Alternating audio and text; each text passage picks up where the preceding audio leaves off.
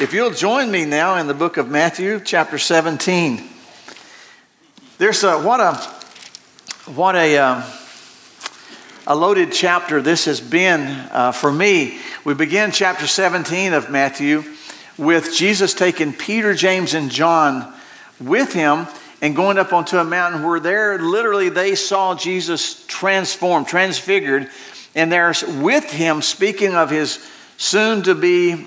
Uh, crucifixion and resurrection appeared two of the Old Testament saints. But there on the mountain, Moses and Elijah spoke with Jesus about what was going to happen, and Peter and James and John were there with him. And then after they come down off the mountain, they're confronted with a with a young uh, with a father and an only son, a young man who is tormented and and uh, afflicted by uh, demonic uh, powers and he's come for help, and they can't help him. So Jesus deals with that, and that brings us to verse 22, is where we're going to start today. Uh, and, and one of the most uh, awesome, well, I guess one of my favorite stories, and I like them all, but this is probably my best fish story of all of Scripture. And uh, let's, let's read it, and then let's go back. There's at least three lessons that I think jump off the page uh, at me and at us as we, as we look at these last few verses in chapter 17. Let's look at them. And while they abode yet in Galilee, Jesus said to his disciples, Remember the transition now, he has stepped back from public ministry and miracles, which he did, had been doing. And now, as he is drawing nearer and nearer to the time of his crucifixion and resurrection, he is, he is focusing and preparing primarily the disciples for what's going to happen and for the transition of what's going to happen after he's crucified and then after he goes back to the Father. So he's, he's sharing with them, the Son of Man, he said, shall be betrayed into the hands of men, and they shall kill him, and the third day he will be raised again. And now the disciples are understanding more and more, and they were exceedingly sorry. Uh, they, they were, were beginning to understand. They would understand obviously more fully as time as it, as it happened. But they were grieving over this. And then uh, when they were come to Capernaum, they received tribute. They that received tribute money came to Peter and said, "Does not your master pay tribute?"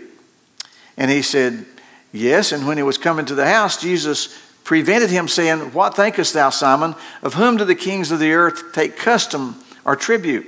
Of their own children or of strangers?" And Peter said to him, "Of strangers." And Jesus said, "Then are the children free." Notwithstanding, lest we should offend them, go thou to the sea and cast in a hook, take up the fish that first comes up, and when you have opened his mouth, you'll find a piece of money. Take that and give unto them for you and for me. Lord, now let your Holy Spirit be our teacher this morning. Lord, opening the Word of God that's God breathed, Lord, to our minds and to our hearts. And Lord, so that we, uh, Lord, that you would be doing in us all that you desired uh, to do in us so that we would become the people of God you want us to be. In Christ I pray. Amen. Some uniqueness about this miracle. One is, is Matthew is the only gospel. A lot of the miracles are recorded in, in two or three, or some of them all four. But this is Matthew's the only one that records this miracle.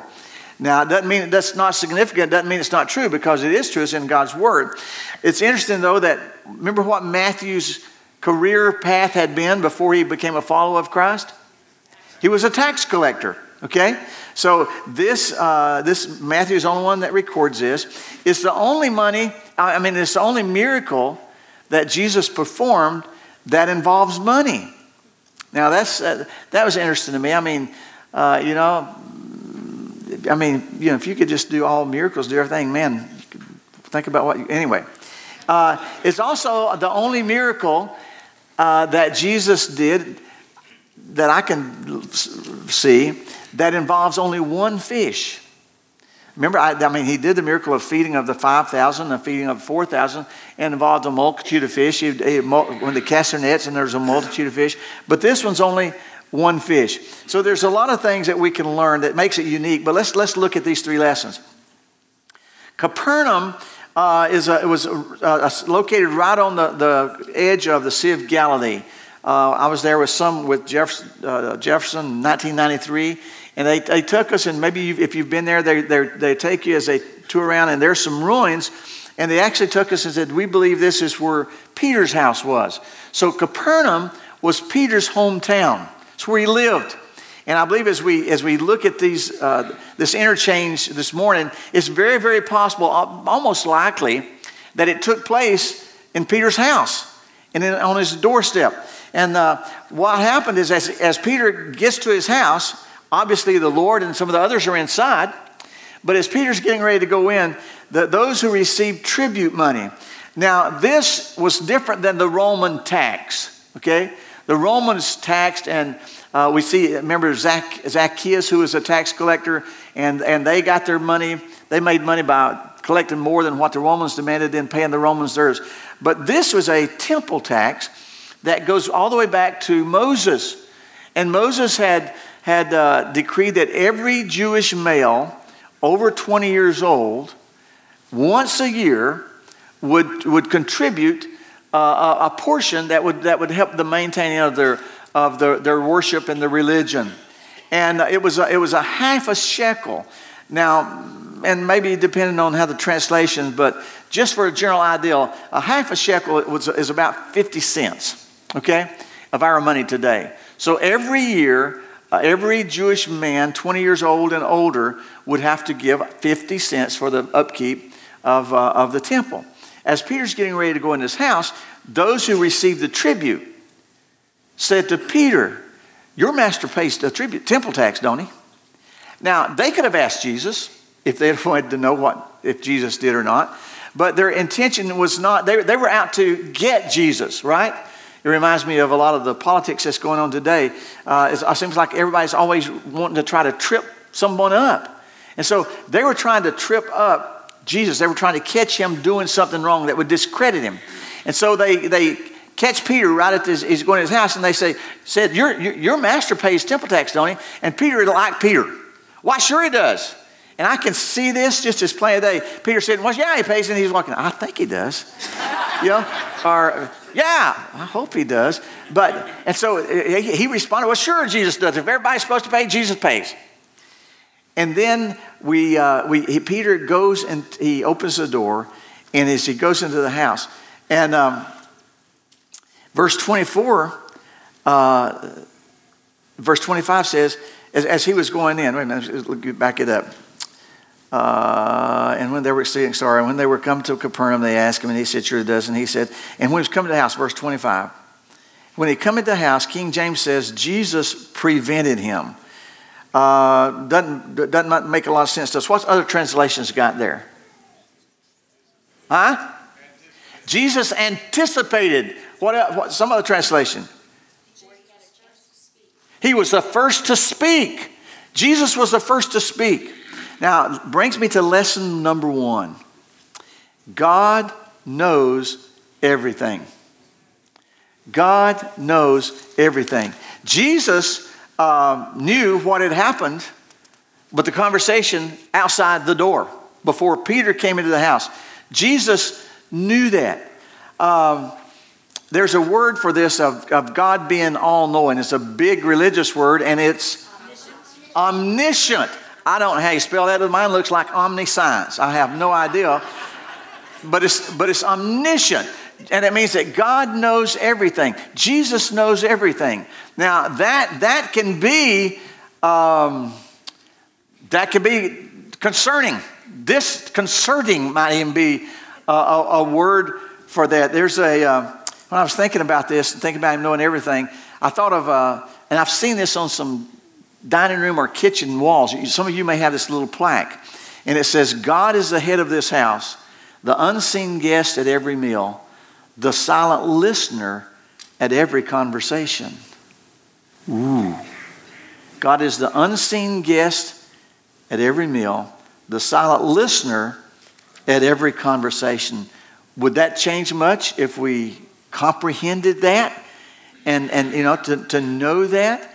Uh, that the conversations you have with your, with your spouse, with your kids, with your family, with your friends, with your neighbors, that, that everything we say, not only that, Scripture tells us that even what we think, I him going to go there, that, that God knows that. He's aware of that. Now, it, it can be really disconcerting, but it can also be really comforting. Because think about this, and I've said this often God knows what you are going through. You, we sit here and, uh, you know, on Sunday mornings and we, we greet each other and we smile, and, and that's good. And we clean up and we daub deodorant, and that's really good. I mean, we, we look good, we smell good.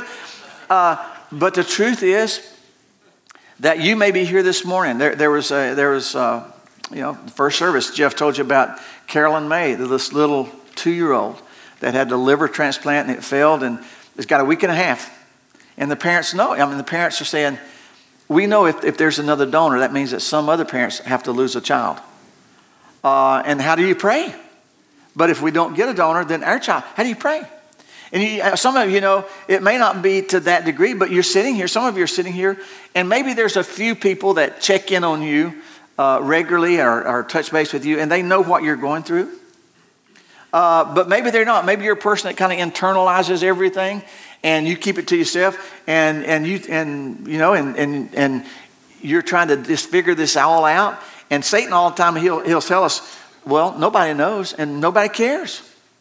I mean, it's a fine line. In, in a few minutes, the, the deacons will come and serve our communion. And it's a fine line that the, that the deacons, and I appreciate them so much that they walk because you, you want to check in on, they want to check in, call, or touch base with, with people that, that they serve. But if they, if they check too much, people say, well, they're nosy. I don't want you in my business. You know, I'll call you if I need you. And then there are other people that if they don't check in, they say, well, they don't care. So they walk this line, and so for, with some, they, they try to say, you know, they try to learn and accommodate with those that need to be touched base with on a regular basis, just to let them know they care. The other one, they, they give them a wide berth and say, we're here. Everyone's, while you know, I just want you to touch base. We're here if you, if, if you need us.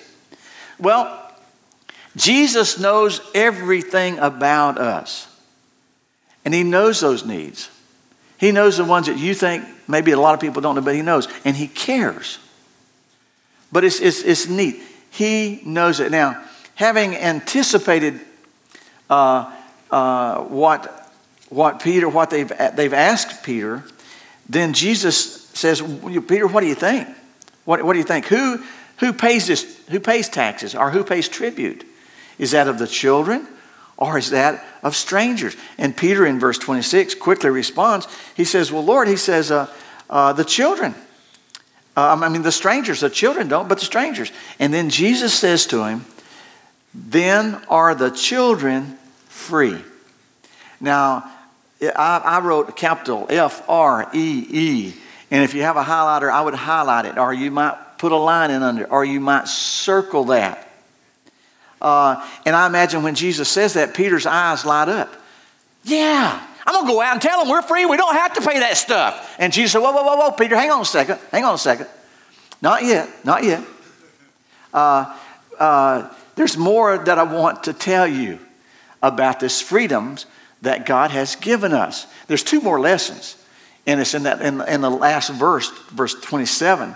The, the, the, and I'm going to kind of go at it in reverse order of the, of the verse. The second lesson that I want to know, lesson number one was God knows all. And the big word for that is omniscient. But look at this now. Look at this in verse 27. Not only does God know all, but our Lord is all powerful. And there's a big word for that. What is it? Omnipotent. Omnipotent. It means that there's nothing too difficult for God to do. He's in control. Remember the storms in Galilee? Boy, some of y'all, we had a storm yesterday, right? It came up quick. Uh, Pope called us and they had uh, the trees across the road, their power was out. Uh, and so, some of you, uh, Frank, big trees in, in his, down at his house. Quickly, Jesus now was out on the Sea of Galilee and he could speak to the storm. Hey, calm down. You know, imagine that. Imagine a storm coming. If Jesus was necessary and need to, he could say, he could say to the storm, just calm down. The winds and the waves obey him. We say that. All nature obeys him. We're going to look at this story, this fish story. And in this fish story, we're going to see the power of God uh, in another way displayed. But it's important to know that he not only knows everything, and he cares, but He is able to do anything. He is all powerful. The impossible situations in our lives, no problem with God. Look at what, look at what happens here. Uh, he tells them, he says, and, and, and, and I guess just, just know this, and it's, and it's pretty cool what Jesus tells Peter to do. Jesus didn't have the money to pay his taxes, or, or at least if he did, he was not reaching his pocket and getting it. He's, he's using this to, uh, for a lesson to Peter of how God can supply, how God can meet needs in our life as he's, as he's doing this. Uh, and, and just to know that, there's a verse, Philippians 4.19, that we got to look at. We just got, we got to can't forget. Philippians 4.19 says, But my God shall supply all your need according to his riches in glory by Christ Jesus. Now, I know that's probably got to be a typo, right? Because what, what it really probably should say is that, but I know that my God is going to apply most of our needs in His time and His way. Is that what that says? It's not, is it? It's not what it says at all. But my God shall supply all your needs. Okay, God's going to meet your needs. But what if, but what the writer of this was saying that my, that his God was going to supply my needs. And not just some of them. I, best I can figure out, God meant all. He said all, and that's what it that's what it means. I want you to read this with me, and I want us to personalize it just a little bit. I want us to say, "But my God shall supply all my need according to His riches in glory by Christ Jesus." Would you read that with me? But my God shall supply all my need according to His riches in glory by Christ Jesus. Now, some of you are pulling one of them Lily Manilli Vanilli things on me. Isn't that the ones that lip sync this stuff? it's kind of like those B, B uh, Japanese movies of uh, King Kong. And you know, the, the mouse out of sync. Now, come, come on, listen. Either, either this is true or it's not. And what Buddy was saying about our Sunday school curriculum, those, the foundation Genesis, either God's word or is entirely true. Our statement of faith said that we believe in the original language that God's word is inerrant, infallible, the only inspired word of God. That means it is true. We base not only our lives on that, but our eternity, our soul's uh, destination on the truth of God's word. And if God's word can, and what's happened today, and this is just a sidebar here that uh, Buddy was referring to. When we start chipping away at the credibility of God's word in one area, it weakens the foundations in all.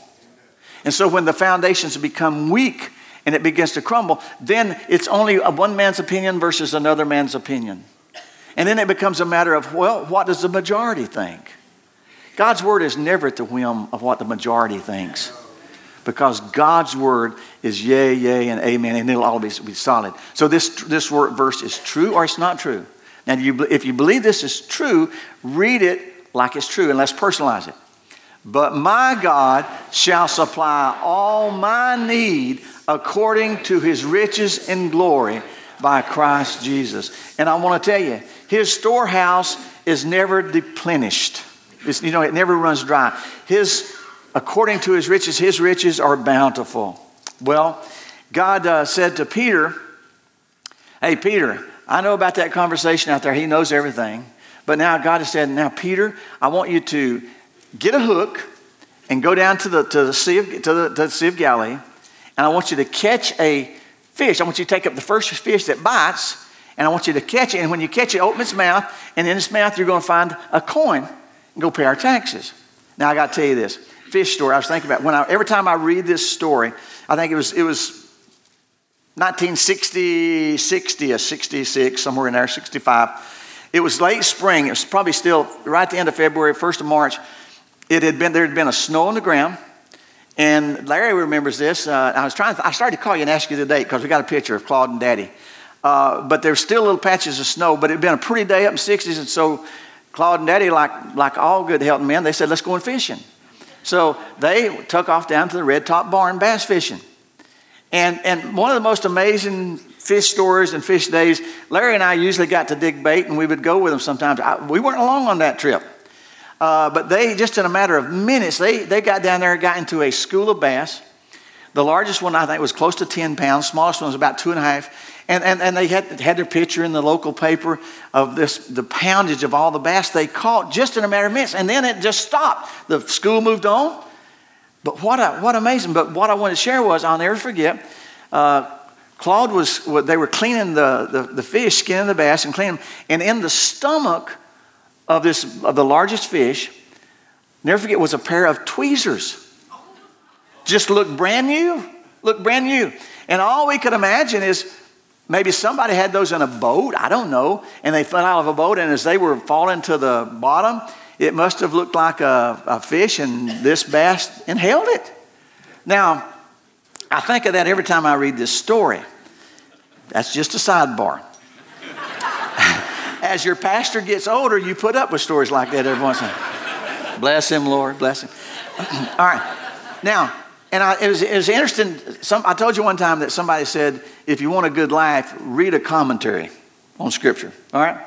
So on this verse 27, one of the commentaries said, Jesus said, Peter, go get a hook. Now, there's different ways. Peter was a commercial fisherman, and we see this in Scripture. We know that he fished with nets most of the time. Matter of fact, other time he, they're cleaning their nets, they fished with nets because that's how you catch the fish, man. You know, that's how you really haul them in. And if you're going to sell them. Well, Jesus says to Peter, I want you to get a hook. I want you to go down and catch the first fish that bites with the hook.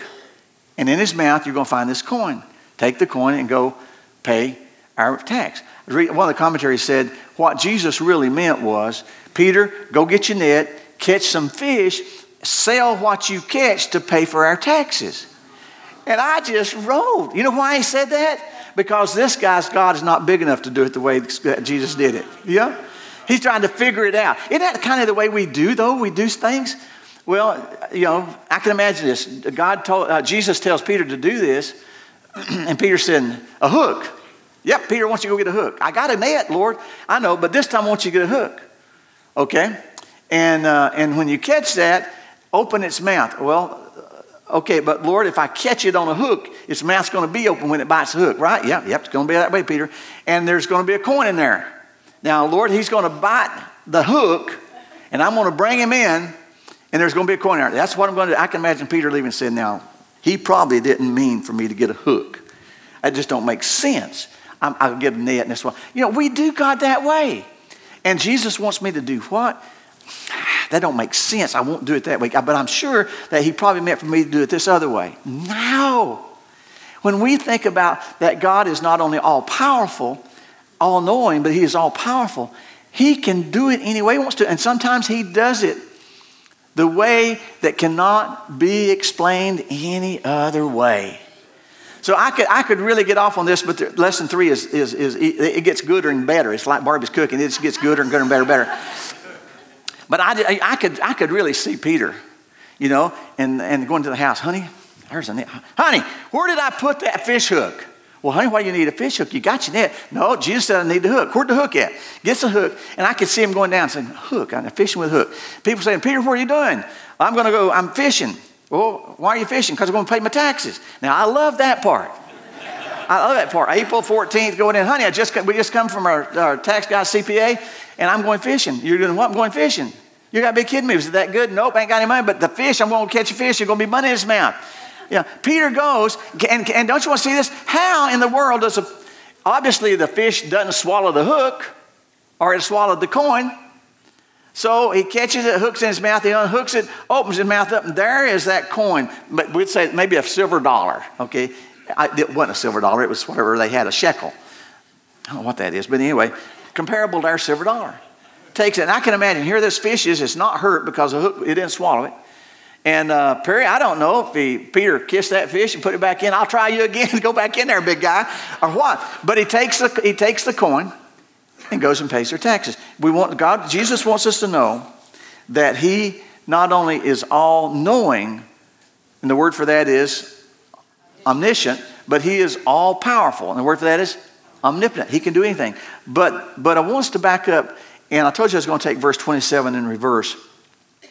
There's something here in, in this first part of 27 that's absolutely amazing to me. Not what Jesus tells Peter, when Peter tells when uh, Jesus says to Peter, then the children are free. And Jesus was saying to Peter, We're free, Peter, Peter.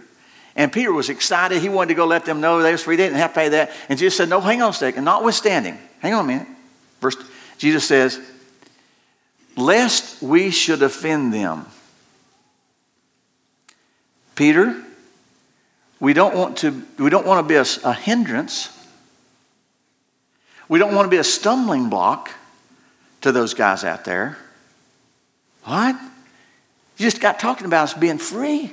We are free, Peter, but we're not free to, to do as we want to do. Well, then what's the use of this freedom? There's, there's a couple of three verses I want to throw up at you. I want to talk about this because lesson number three one is that God is all knowing, two is that God is all powerful. And, and lesson number three, after first service, uh, somebody come up and said, He is always thinking of others. God, it Jesus is always thinking of others. How it's going to affect others? How it's going to affect their walk? How it's going to affect what they see in the gospel? Let me throw some verses up at you. Galatians chapter 5. Stand fast, therefore, in the liberty wherewith Christ hath made us free. And don't be entangled again with the yoke of bondage. Verse 13. For brethren, you've been called to freedom, to liberty. Only don't use this liberty or this freedom for an occasion to the flesh, but by love serve one another. Now, let me, let me give you the Jerry Helton paraphrase of this. And, and when we come to Christ, and when we ask Him to save us, according to Scripture, if we, with a repentant heart, and if we ask and sincerely in truth, He will forgive us our sins the penalty of sin. Scripture says for everybody's sin there's none righteous romans 3.10 none righteous no not run romans 3.23 for all have sinned and come short of the glory of god but verse 6 20, uh, chapter 6 verse 23 says but the, for the wages of sin is death but the gift of God, there's a flip side, but the gift of God is eternal life through Jesus Christ our Lord. So when we're saved, God saves us from the penalty of sin. We're no longer under that death sentence. We'll die physically, but we really will never die spiritually. We really won't die. If you look at uh, John chapter 11, verse 25, when he's talking about to Mary and Martha about Lazarus, okay? Uh, they that believe, and he said, will never die, okay? So we, we, we look at this, we've been set free from the penalty of sin. We've been set free from the power of sin because the Holy Spirit indwelling within us gives us the strength and the ability to let Him live His life through us. And then we know one day that He will even, even deliver us from the very presence of sin when we are with Him in heaven for eternity, okay? But until then, we walk in this freedom. But like I said, it's not freedom, and this is what the writer of Galatians is saying. But he sets us free not so we can do what we want to do. And so people say, well, what, shoot, what's the use of being free from all this stuff if I can't, if I'm not free to do what I want to do? He sets us free not to do what we want to do, but He sets us free so that we are empowered to do what we should do, what He's called us to do. And so I read this only don't use this freedom to do what I want to do. Mm. Let me give you a couple more verses. 1 Corinthians chapter 8 verse 9. Take heed lest by any means this liberty or this freedom of yours becomes a stumbling block to those who are weak. Now, it seems to be in scriptures that there's this principle that the strong are always catering to the weak. If a brother's weak and what you're doing in your freedom, God's giving you the liberty and freedom to do that, but if you do that, it's going to cause them to stumble, don't do it. And we're thinking, well, shoot, if I'm free and I'm all this freedom, I, to be king of the mountain so I can do what I want, so I can be king of the mountain. No, that's not what it is. We're missing it. I'll tell you a story real quick. and, uh, and, and you've heard me say that, but again, at my age, I get to repeat these stories and you just say, he's doing it again. But you've heard the story. I, a young, young pastor, just house of prayer, just first, I don't know, hadn't been pastoring long. and, and I grew a mustache, my first attempt at growing a beard. Grew a mustache. At that point, it was black, looked good, it was cool. Had, had black sideburns down to here, had a head full of black hair. Some of you have to take that by faith. All right? You're just going to look, yeah, all right. But, uh, and even my grandkids, you know, they, they see pictures of when I had hair and they don't know who it is, but, but we remember. But so this first attempt, so I grew this mustache. It was cool. I was cool. It was awesome. And, and one of my good friends, older gentleman in the church, and he came up to me one Sunday after service and he said, Jerry, he said, I couldn't hear words you said this morning. And I'm thinking he's going to, he's going to tell me we need to get some hearing devices or, or, or he's going to need help with a hearing aid. And I said, Man, what's, what's going on? He said, I couldn't hear a word you said for that hair on your lip. All right. Uh, I don't remember what I said then, wasn't much, but I do remember that later going home. And when I went home and telling Barbie, I, I, reminded me of Ahab going to tell Jezebel. You remember when Ahab wanted to buy that vineyard that was next to his? And the guy wouldn't sell it to him, and Ahab goes home pouting, ah, They won't sell me. I'm the king, and he won't sell me what I want. Remember that? I must have sounded just that way. Barbie, I'm the pastor. I, I grew up mustache. I'm cool. Look, it's black. It's black. I, I'm cool. And now he says he can't hear a word I say because of his mustache. And I want to say, he needs to get a life. He's getting life. And I told the Lord that. And I told the Lord, this mustache has got nothing to do with his, you know, man, other people have mustaches and they're not sinners, you know. why can't I have a mustache? I'm pastor. Why can't I have a mustache? And I argued with the Lord all week long. And every time I tried to talk to the Lord about this, man, I was trying, you know, I'm telling him, man, Lord, I'm free, right? I'm free. I can grow a doggone mustache. Every time I tried to talk to the Lord about that, the Lord wouldn't talk to me. And so it, it, it's quickly, the Lord turned it around. He does this to me. It no longer was a matter of the mustache, it was a matter of my heart. Jerry, are you meaning to tell me that you growing hair on your lip is more important than him hearing the word that I've got for him to hear? Oh, doggone, Jesus, don't do that to me. right? You don't know what I'm saying? Does he ever do this to you? George, you saved me. I can listen to what I want to listen to. I watch what I want. I'm free, right? And God says, uh, how's it going to affect your friends? Are they going to look at you and say, well, if they're if they're part if they're if they're a Christian and they do this, then maybe I can do that. And we don't, you know, and we want to tell the Lord, Lord, deal with them, straighten them out. they need to get right. And all Jesus wants to do is deal with me. So all week long, I'd go in that, that week and I'd shave, I'd leave that mustache. And every all I'm shaving, and the Lord say, Well, what about the mustache? And I'm saying, Well, what about so and so? Get him saved, get him sanctified, fill him with the Holy Spirit, my beard won't bother him. Yeah? Friday night, uh, Saturday night, shaved, walked into the living room, and the mustache was gone. And Barbara said, What'd you do? I said, I got my heart right. Right? Now, for two years I've had this, so you can figure out where that is. Get over it.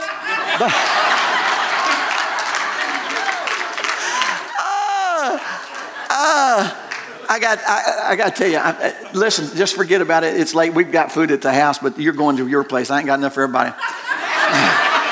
uh, after, after first service, Pastor Honecker came up and he was with Sunshine Ministries, he and Bobby, uh, for many years out of Azle, Texas. And, and he, was, he was teaching a seminar on Christ in the home, okay? Just the practical ways, practical living out our Christian walk in the home. And he said he was in this church and he went the first night. The pastor came up to him. Bill had a mustache. And said the pastor came up and said, uh, uh, said uh, let me just tell you, he said, there's a the lady in our church that doesn't hear very well at all. Matter of fact, she reads lips mostly. And she'll be sitting close to the front and she may not, she may not can, can read your lips well with a mustache. If that's a problem, are you willing to, to cut your mustache off? Mustache off. Are you willing to take it off? And Bill said, quickly, all this flashes through his mind. And he said, quickly, he said, sure. Sure. So the, the second day, she was sitting there and the first day, and the second day she was sitting in the second pew, and he goes to her and he says, and he asks her, he said, "Can is this mustache bothering you? I will cut it off if you, if it's hindering what you hear me say." And she said, "No, I can read your lips fine." And he kept his mustache. The freedoms that we have in Christ aren't so we can do what we want to do and tell God to get everybody else right. Okay? I found that those freedoms become an opportunity for us to serve one another. Let me give you another verse, Romans 14, 13. And Jesus is going Jesus is modeling this in the fish story. He's modeling this for us.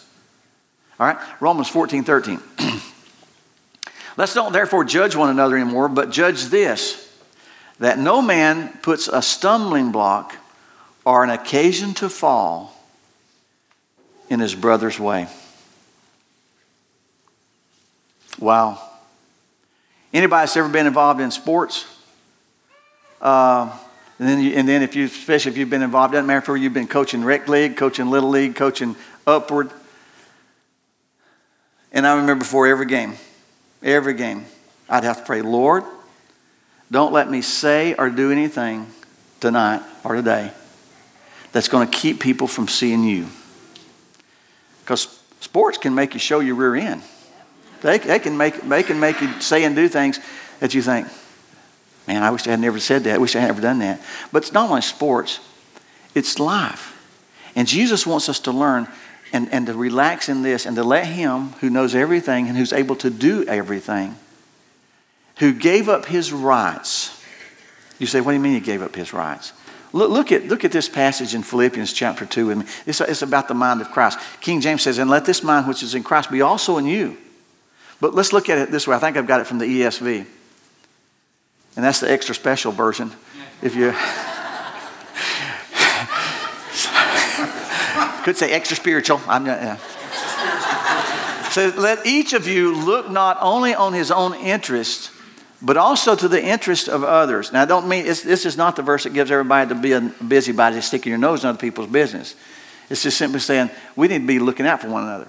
Have this mind among yourselves, which is yours in Christ Jesus. this is what we should be thinking. Who, this is Jesus, though he was in the form of God, and this is what just blows me away did not count equality with God a thing to be grasped. I think some translations say to be hung on to. Jesus could have played this, this uh, Son of God card. He could have played it here. Hey, go out and tell those people who are wanting tribute, I'm the Son of God, I'm free.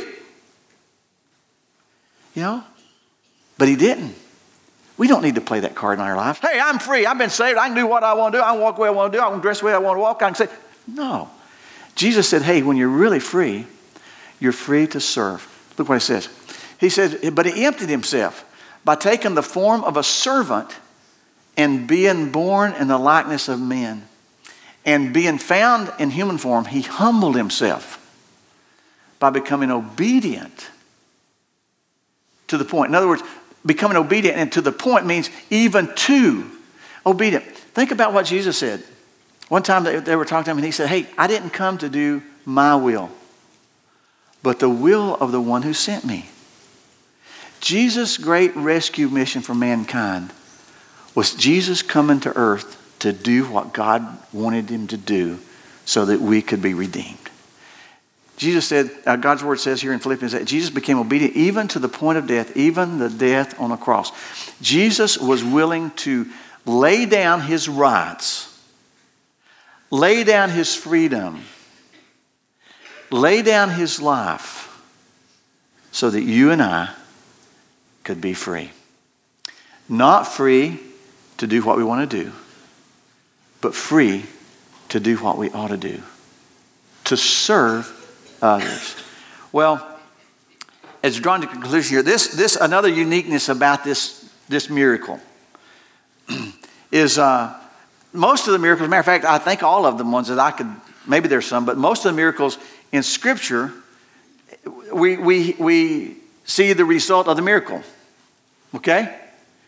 I think there ought to be a verse 28 28, verse 28 says, And Peter goes down to the sea. He throws in his hook. He catches a striper. He catches a striper, I don't know, about 12 pound striper. He gets it out, and then he's taking the hook out of its mouth. Lo and behold, there is a silver dollar in his mouth, and everybody looking around, and he takes that silver dollar and goes pays the taxes. And on his way back to the house, there's 20 people fishing at that fishing hole, trying to catch a fish with us because a silver dollar in his mouth. You know, I'm wanting to be verse 28, but we don't have to have a verse 28. We don't have to have that because we know it happened. Why do we know it happened? Huh? Huh? Because Jesus said this is the way it's going to happen. There's a verse I, I, Craig's got it, but you don't have to throw it up there, Craig. 1 Kings chapter 8, verse 56, way over toward the end of that chapter. And the last part of that verse says, And not a word of all that God spoke failed. You know what that means? That means, what's that old people say? Uh, Jesus said it. I don't know what is. I believe it, and that settles it. Well, really, it's just Jesus said it, said it, right? And that settles it. God's word has never been subject to uh, a polling. Let's, let's see what people think about this. See if there's enough of them agree with. Well, nah.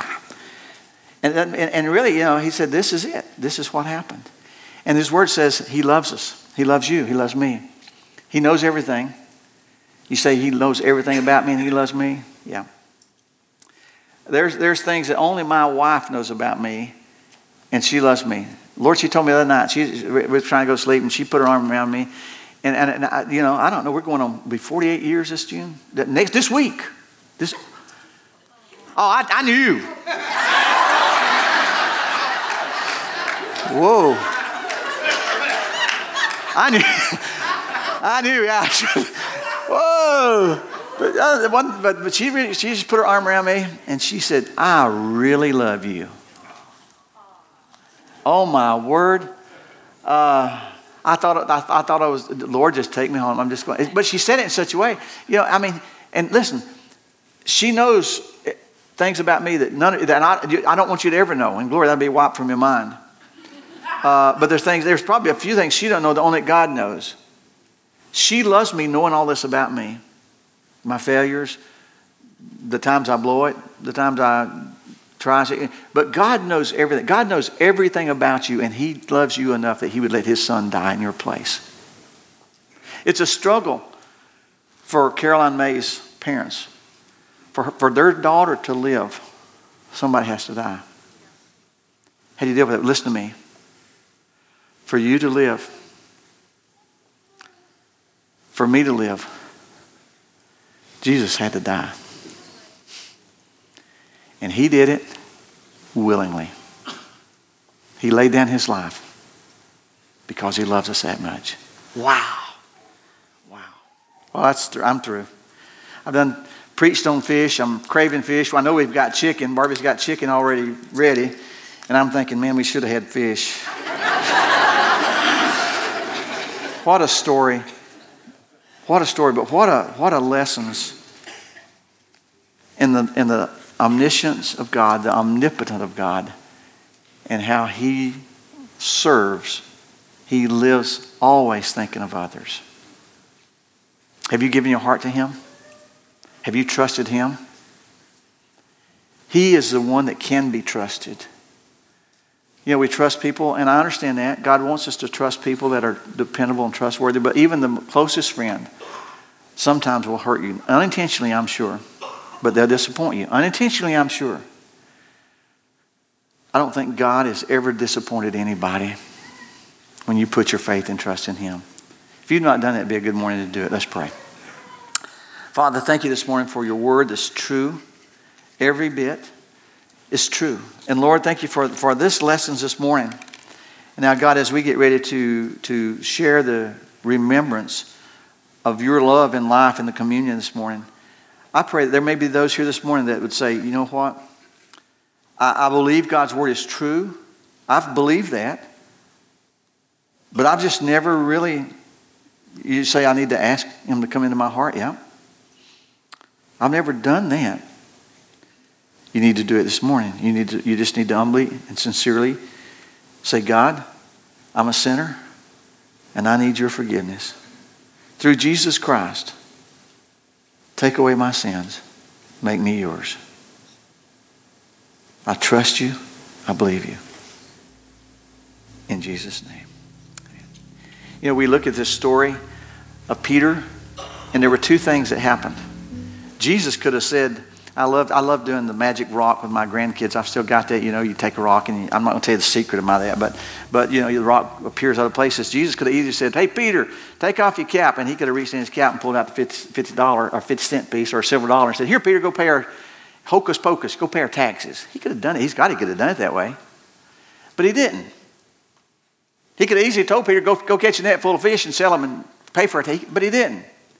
He told Peter, go get a hook, go catch your first fish, open his mouth. And what did Peter have to do? Jesus could have done everything, but Jesus told Peter to do that. And what happened?